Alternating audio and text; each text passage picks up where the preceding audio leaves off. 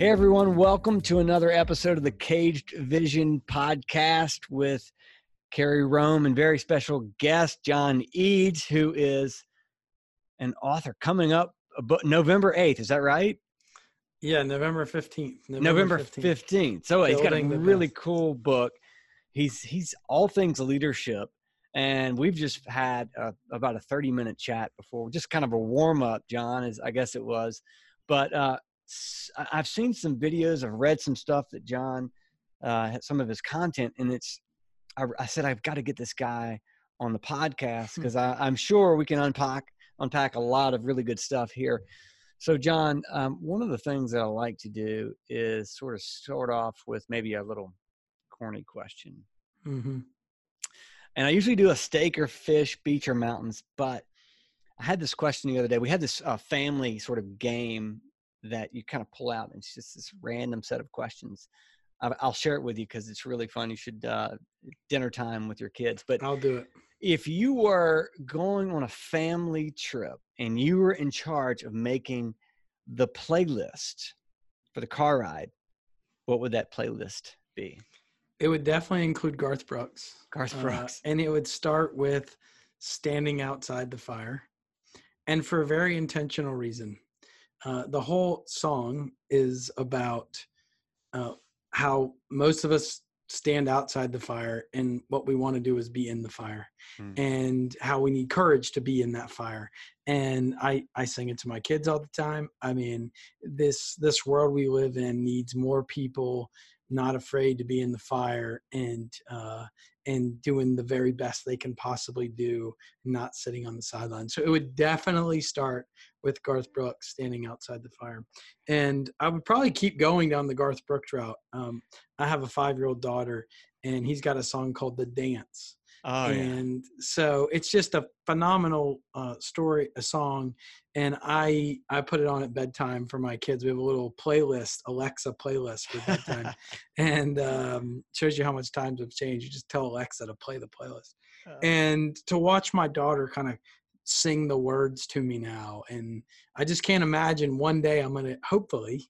uh, knock on wood, get a chance to dance with her at her wedding to that song. I think yeah. would be phenomenal. Yeah. So those would definitely be two. And then uh, anything Dave Matthews, uh, I'm on a crush kick right now. I go way back, and so it would be those three for sure. What about the rest of the family? I mean, are they are they just bought into Dad's playlist or no? No, not at all. Uh, not at all. But you know, music so uh, it's it's it's food for the soul. I think in many mm. ways, and so uh, it, without question the greatest showman would be on there. I don't know if you've oh, seen yeah. that movie oh, but that yeah, album is very popular in our household yeah.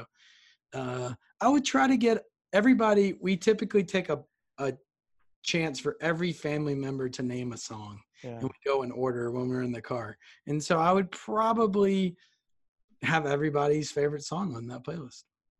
Ah, that was a that was a really you did you did not just breeze past that that question. You really yeah. dove into it. That's good, and I love the uh the dance. That's yeah. You mentioned you're an emotional guy. You're not going to make it through that. No, no, no.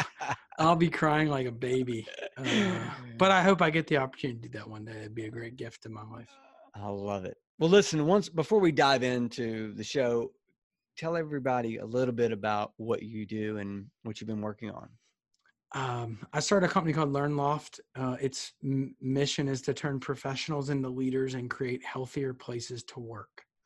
Uh, at the center of what we do is trying to help individual leaders that whether that be a C in the C-suite or the middle management or frontline management to better and effectively lead other people and not just mm-hmm. manage. Uh, mm. We're in a world today that needs leaders in it, and in in order to do that we need people with courage that act properly that lead properly that and so that's eh, we run everything we do past that mission statement and mm. if it doesn't help us do that better and more efficiently or more effectively for our clients we don't do it and uh, it's it's uh, to to take you back a little bit I I, I played college golf at the University of Maryland and then I played professional for 3 years and I never thought I would love anything in my life more than golf. and I love what we do now ten times more than than wow. playing professional golf. Uh, when you get to see people's life change and or a light bulb go off in their mind uh, and you know their life and those people that they impact is going to be different because of the work that you do mm. whether it be writing or speaking or training or an assessment it's a um, and you don't know when it's going to happen how it's going to happen but it's a it's a it's a very rewarding thing to get to do every day good for you that's powerful that is really really good okay so take me you, you sort of you went there a little bit um, take me to the Wayback Machine. You're you're a professional golfer for three years. Um, at what point do you say, okay, this is not my career going forward? And take me through the uh, what you did immediately after that, and then the point at which you said, I've got a vision for something a little more than working for someone else, and I think I know what it is, and how you nurtured that. Well, it, it it, I met a woman. I'm just kidding. I did meet a woman, my wife Amy, but uh, it was just time. Anytime anyone that's ever played golf uh, at any point in their life, they know it's a phenomenal game, but it's frustrating at the same time. And I got to a point where it just wasn't fun anymore. Mm. It was so much like a job, and it was so much about the dollars and cents. And uh, I was trying to be perfect. And I'll use the analogy because I think it's it's a good analogy for life. I you, you get to watch golf on TV and you see all these quote unquote perfect golf swings that look like Tiger Woods in his prime or you know it's just so perfect and they sh- mm-hmm. they only in the coverage they only show the people that are at the top of the leaderboard so right. everybody's playing well that week that you see and so you get in your mind that your swing your golf game has to be perfect all the time and I got caught into this um, mold of trying to be perfect versus trying to be the very best version of John. Mm-hmm. And and I and I took that to the nth degree from a technical perspective, and it just started going south, and I and I just wasn't fun anymore. Yeah. And so I, uh, I again I was I was getting ready to get married. This is almost nine years ago, almost ten years ago. Man, it's flown by, and uh, I, it just was time to do something different. And so I I went to look at MBAs. I went to look at private equity. I went to look at all these different things. And I took an opportunity, uh, a sales job in the sales performance improvement space, a company that my dad had founded. And it was the last thing I ever wanted to do was work with or for my dad. It's about a hundred person organization. And it was the worst first year of my life. Oh no. It was the worst. I mean, because one is I hadn't built any skill in the space. I didn't know about this space. I went right to trying to generate results from the giddy up, and it, it went really poorly. And my dad was eh, super hard on me. He was not my direct boss, but you know, you, you don't want to let a, a, son in the business slide. Right. And it was just a really difficult time period. Um, for anyone that's been outside and they love being outdoors, being inside all of a sudden, you feel like you're a little bit in jail too. Yeah. So you're dealing with like the emotional baggage of failing at failing at golf yeah, and professional golfer. Well it was failure. It was failure yeah. um, for for what the goal was. But sure. at the same time you're dealing with the emotional baggage of failing and changing environment to such a large degree it was difficult time come to work. And do you feel like you sort of felt that perfection that you had carried on the golf course and expectations in the golf course directly into the sales? Probably, uh, probably, but I think at the end of the day, uh, it was it was it was also just a lack of a lack of skill, a lack of development, uh, a lack of maturity, maybe mm. even. Mm. Uh, but yeah, I don't think I carried so much the perfection. Maybe my dad did a little bit, but uh, but it was just one of those things. But I was sitting in a classroom. We sold sales performance improvement solutions. And so I had sold this uh, workshop and I, I went on, went to the workshop. I wasn't teaching it. I was basically coaching it. And I'd never, I'll never forget this. I watched this man's life change before my eyes. When he learned about this methodology something he had been not using and now he could use it and it was going to change the way he was able to provide for his family the performance for himself at his company. It was like it was like where has this been all my life? Mm. and i remember being like man this stuff that i'm selling is important. Yeah. And it was like and I, and I I never took my education very seriously because I was so focused on John and golf. And when I saw what really great professional education did and looked like and felt like, it just changed everything for me. And ironically, it, it, had nothing to do with you and everything it, about what you could get for someone else. That is exactly right. And yeah. it, and uh, if if I could have drawn it up earlier in my life, I would have, I promise. Uh, but I think there's a timing for everything. And so it was about at that moment where I thought, this is what I've been missing. Mm. I've been missing education that I cared about that, that could help me and my family and others improve versus just because they told you to learn it. Mm-hmm. And that's where the real light bulb went off. Mm. Okay. So, so you figured out that yes, I'm this is a good spot for me. And what what happened next? I was looking for an opportunity to uh I'll be as candid as I possibly can be. I remember selling this deal. It was not a small deal. And I remember my commission check. And I'm thinking, man, the company's made a lot of money. and I did. I mean, I made I made money. I wasn't like I was I was yeah. unappreciative of the commission check, but I remember thinking like, man, I'd rather be on that side of the table. Yeah. And and it was about at that time when uh my oldest is now eight, and he was navigating my iPhone like as well as anybody at age two. And I'm like, how could we go sit in this classroom for two and a half days when my son, by the time he's working, that's he's, he's not might not even be capable of that. Right. And so I put two and two together that at, some point I wanted to be the provider of that content, one, and two, it probably shouldn't look like its current version that I'm selling. Mm-hmm. And I combined those two ideas uh, into saying I'd like to go do something on my own at some point, and uh, and that's what kind of got got the ball rolling and that was a that was a technology driven education platform. It was a technology driven education platform. I thought, okay. well, it can't be that hard to build software. and boy, was I wrong.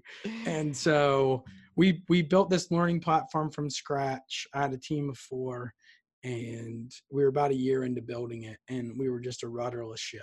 Mm. Not only did it cost more, but it was difficult to find traction in the market. Um, other people had rejected it and so I did what most young leaders do. It couldn't be John's fault. It has to be my team's fault. Mm. And I decided to let one of my team members go, who was a f- fantastic team member, worked her tail off. And she looked at me at the end of that meeting, Carrie, and she said, John, I didn't know where we were going. I didn't know what we were doing. And I didn't know how I was helping us get there. Mm. And if anybody's ever sat in that chair where they fired someone and to hear those words that the problem was not them, the problem was you, hmm. it changes everything. And there's a guy named Jocko Willink. He said, There are no bad teams, only bad leaders. And I just was living proof of that. I just did a really poor job leading that team. And so when she left my office that night, I'm a faith based guy. I cried my eyes out and I said, uh, I, I don't know why that just happened, God, but I'm going to do everything in my power to not let that happen to other people. Hmm. And so from that day forward, literally the next day, we, you know, I set out to try to answer that question: What do the best leaders do, and how could I be more like them? And uh, and we just leveraged that, and we we we became a content company, and we we still leverage the technology that we built to help uh, change behavior, but uh, we're a content company now. So that was a pretty big. So the big shift there um, for you and i want to make sure that i capture this for people because i say this almost every single show when someone goes out and they first have a vision for something plan a nine time 9.999 percent of the i mean it's just it's it's never the the right plan. You always have to pivot and sometimes you can have slight adjustments along the way. Other times there's these really, really big, hard adjustment. Sounds like that's one you've gone through. I've gone through that as well. Mm-hmm. Uh, when you that next day when you came back in the office, was there a, was it was there a certain amount of clarity that you had, or that you swore you would find? I didn't have it. I can tell you that for sure. I mean, I had no idea what it was going to look like, feel like, act like. I mean, I had experience in the professional development world, so I had an idea of some of the stuff that worked or that would need to be developed. But even then, if if I told you where we are now with our product development and how we help clients, I couldn't have drawn that on a whiteboard to save mm. my life. Mm. Uh, it was more about the desire inside to figure it out and and I, I just made the decision early on that I was gonna I was gonna document that journey in some way, whether that be writing or podcasting or uh, or you know books or whatever it may be. I thought I've got to find some way to help other people not have that same experience I did. Hmm. Okay, I didn't I didn't know what the answer was going to be, and I didn't know how we were going to do it but I knew that that, that was going to be at the center of it. Well, that's perfect for my next question, which is what is the one thing that you think separates those that get to the point where you were,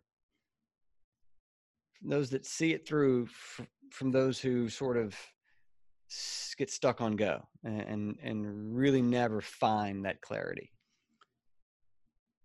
Two words interested or committed. Hmm interested or committed. If you're just interested in something you do it because it's convenient. Mm-hmm. because maybe you're supposed to or you kind of like it.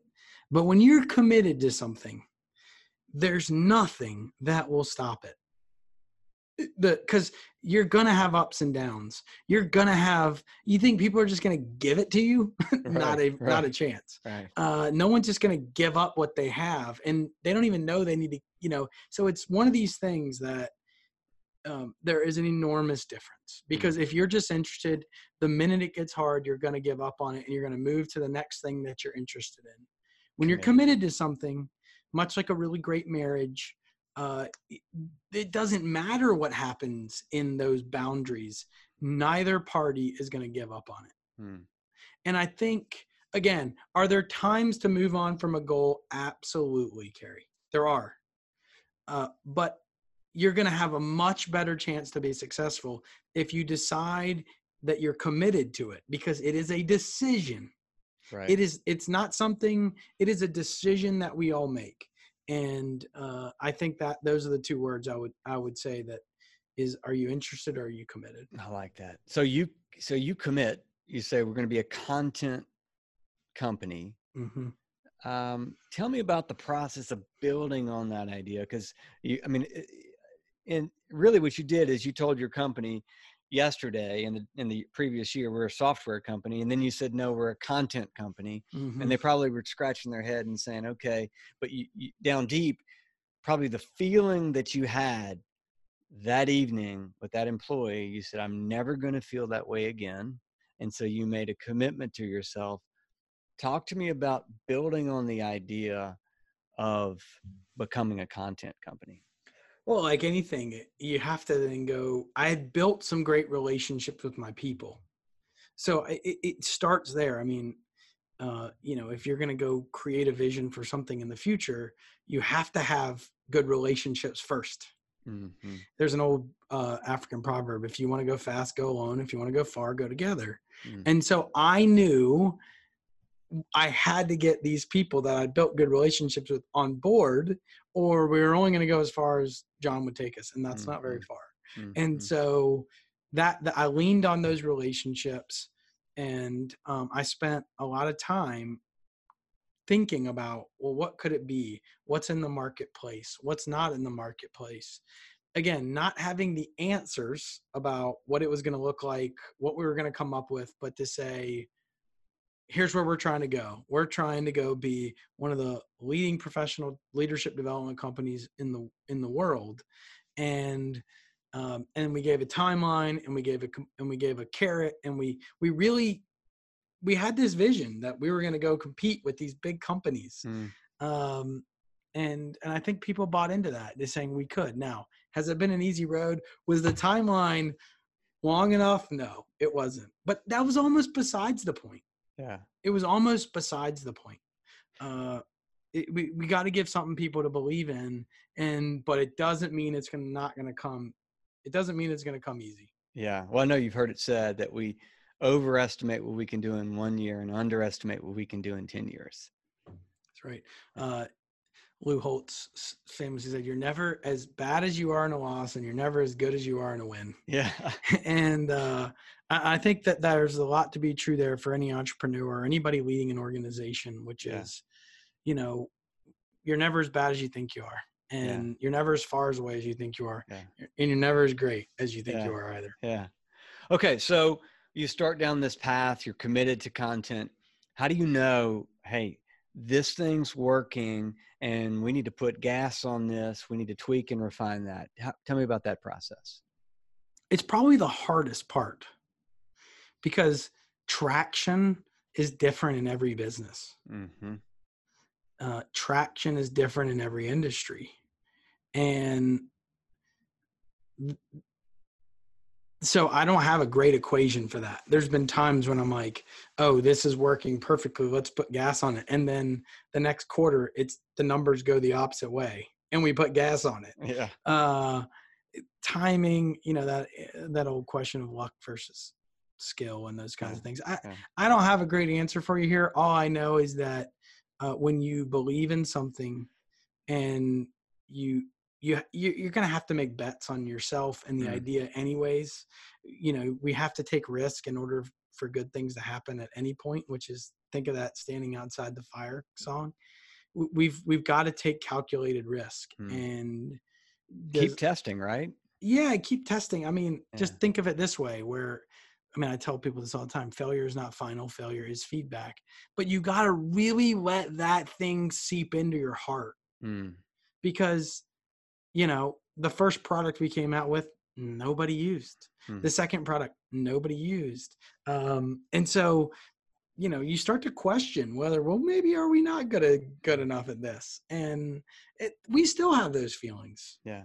You yeah. know, and so you just have to keep that. I will say, though, that the price you have to pay is high and that's a scary thought for a lot of people yeah you know whether that be the relationships at home whether that be the the the a financial investment mm. whether that be you know there's lots of ways to cut the pizza right yeah. um but i will say if you're going to go do something anything really meaningful the price is high there's mm. a there's a quote i like to use for self discipline which is the ability and willingness to sacrifice what you want now for what you want more later on. Mm-hmm. And each of us have to make that decision at, at, various points in our life. That are you willing to make the sacrifice? Are you willing and able to sacrifice what you want now for what you more, want more later on?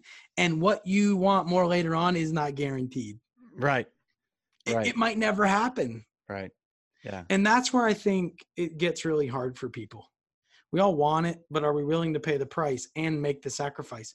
And without the guaranteed of of being on the other side. And that is a difficult thing to uh, yeah. uh, to to make pull the trigger on. But I think to, I think when people get to a point, and this is really I think what gets them off of being stuck on go, is that the alternative is just not acceptable. The alternative of not doing something you couldn't live with. I mean, uh, this podcast, the Cage Vision podcast, it's to encourage people to take that first step and then take the next step after that, because you you just couldn't you couldn't find it any other way. It's sort of like that first reaction that you got in in the sales meeting or the training that you went to.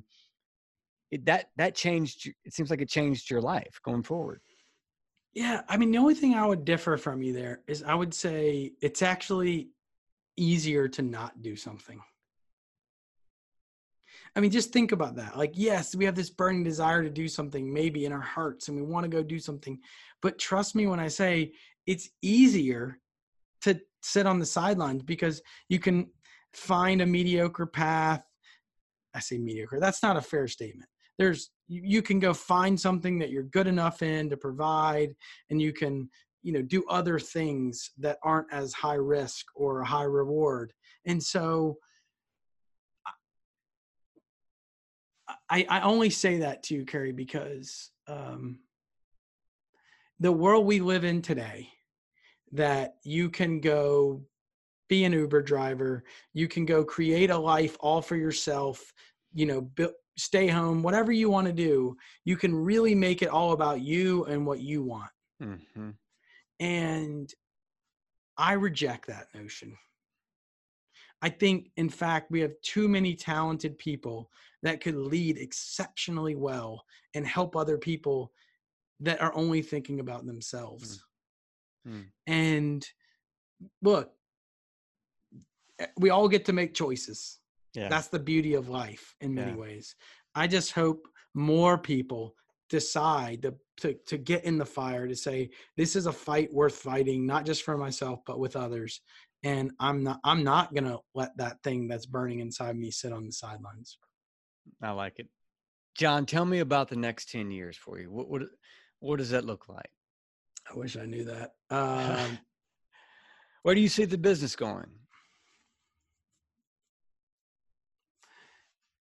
I uh I'm more intensely focused on today than I've ever been. Okay. Meaning that while I have this vision for what it could be and what we want it to be and where we're going, you know it's the execution every single day mm. that's going to get us where we're trying to go anyways yeah, yeah. i mean i have visions of you know uh, i have visions of getting into politics one day and and and doing all kinds of things but at the end of the day like we, we're only going to get where this business is trying to go if we each of us come in and execute at the very highest level today yeah yeah and so where where do i see it going i mean i i i I sincerely, in my core, believe we're going to help change thousands and thousands of lives with what we teach. Um, but we're definitely not going to get there if we don't execute really well today. Yeah, yeah. If you're just so, looking out, not not focusing on today. Yeah, I mean, we miss so much. I was talking to one of our coaching clients today, and he's missing opportunities, you know, to be where his feet are mm. with his kids every day, uh, in hopes of getting somewhere in the future. And it's mm. like well, by the time you get where you're going in the future, your kids are going to be out of your house. Mm. And so I just I like I like that perspective too, where it's where are we going in the future? I don't know. I know we're trying to go somewhere big, and we think big, and we need to think big. But if I'm at home, I got to be present, and I struggle with that as much as any man or woman, I'm sure. Mm-hmm. Um, there's a method that we teach in the book. Uh, it's called the PTS method, and all it stands for is prepare to serve prepare to serve. Mm-hmm. And the whole premise behind it is anytime you change your environment, you say to yourself, prepare to serve. Mm. And you'll be amazed that when you open that garage door to go in your house tonight, how your perspective will be different from I need to go turn on that TV or eat that dinner that I'm hungry or have a beer, whatever it is that you do at night, um, and think how can I go serve that those kids in my house or my wife or whatever it may be, and when they go to bed, I can serve myself. And I think I think that's hard because we got to do it when we come into work. We got to do it when we go into the meeting in an mm. hour. We got to do it when we walk in the house at night. And I think that one little shift of prepare to serve, it, it's dramatically changed my my own life, and I think it could change your listeners. Very good, uh, John. How do people get in touch with you? LinkedIn's probably the best place. John Eades on LinkedIn. Uh, the book's called Building the Best. It's on Amazon. It'll be in bookstores everywhere. Uh, November fifteenth. Uh, yeah, LinkedIn's probably the best place. LearnLoft.com is the website, and uh, we uh, certainly. Um, I'll kind of leave, maybe leave your audience with this. There's a Latin Latin saying called "Nunc Coepi." Okay. Nunc Coepi, and what it stands for is "Now I begin." And I think it's a powerful reminder that I don't care where you've what you've been doing. I don't care how you've been leading. I don't care if you've never started a business or if you're in the middle of a business venture right now or if you've been a bad husband or a bad father. What I care about is where you're going moving forward. Mm. Now I begin. Like each of us get to make a choice when we wake up tomorrow that I'm going to do it better today. and I hope that your audience will take that thought and run with it because I don't really care where you've been. I care where you're going. Now, now, okay, John. Last question. This is a surprise one because I didn't tell you um, that this would be coming. But I like to close with this. If you could give yourself one piece of advice, your 20 year old self, what would it be? Easy. Patience is a virtue. Patience. Patience yeah. is a virtue. We want it right now, baby. Like yeah. I want it. I want everything. I want the car, the house, the family, the wife. I want you know whatever whatever those mo- faith. I mean, you name it. We want it all right now. Yeah and our everything we look at on the old internet is telling us that we should have it right now ah. and i and i feel like if i could tell myself anything which is patience is a virtue. Don't do mm. not be afraid to put in the work every single day whether the results are there or not like it will add up at some point in some way. It might even reveal a different path. Mm. You might uh, this vision that you have it might actually through that work reveal a completely different path you're supposed to be on. So be really diligent and and just remember that those three words patient patience is a virtue. So good. John h thank you for being on the show this has uh, been a lot of fun and you definitely brought encouragement and built confidence today for those who are listening. Thanks for being on the show john. You're more than welcome. Take care